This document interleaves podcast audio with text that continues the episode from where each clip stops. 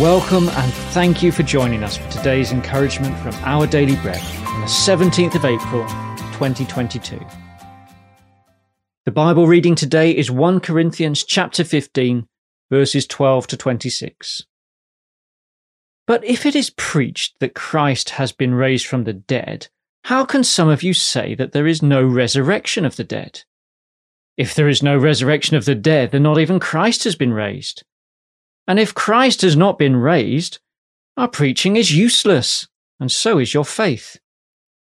More than that, we are then found to be false witnesses about God, for we have testified about God that he raised Christ from the dead. But he did not raise him if in fact the dead are not raised. For if the dead are not raised, then Christ has not been raised either. And if Christ has not been raised, your faith is futile. You are still in your sins. Then those also who have fallen asleep in Christ are lost. If only for this life we have hope in Christ, we are of all people most to be pitied.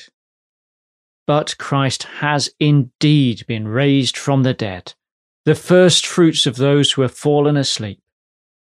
For since death came through a man, the resurrection of the dead comes also through a man. For as in Adam, all die, so in Christ all will be made alive. But each in turn, Christ, the first fruits, then, when he comes, those who belong to him. Then the end will come, when he hands over the kingdom to God the Father, after he has destroyed all dominion, authority, and power. For he must reign until he has put all his enemies under his feet. The last enemy to be destroyed is death.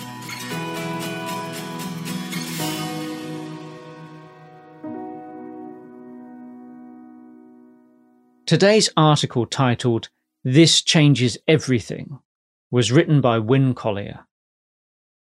Jaroslav Pelikan, considered one of his generation's preeminent authorities on Christian history, was renowned for his extensive academic career. He published more than thirty books and won awards for his voluminous writing.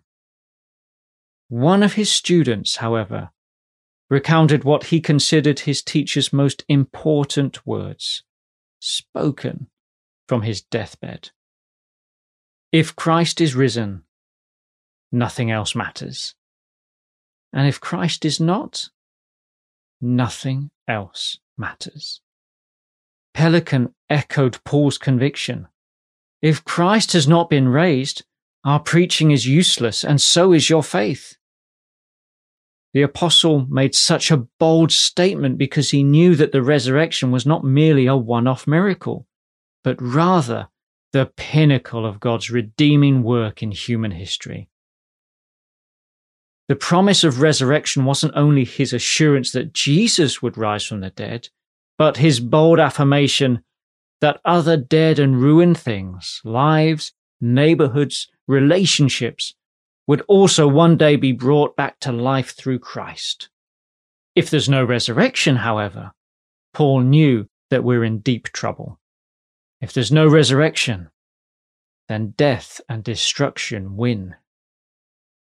But of course, Christ has indeed been raised from the dead. Destroyed by the victor, death loses. And Jesus is the first fruits of all the life that will follow. He conquered evil and death so that we could live bold and free. This changes everything.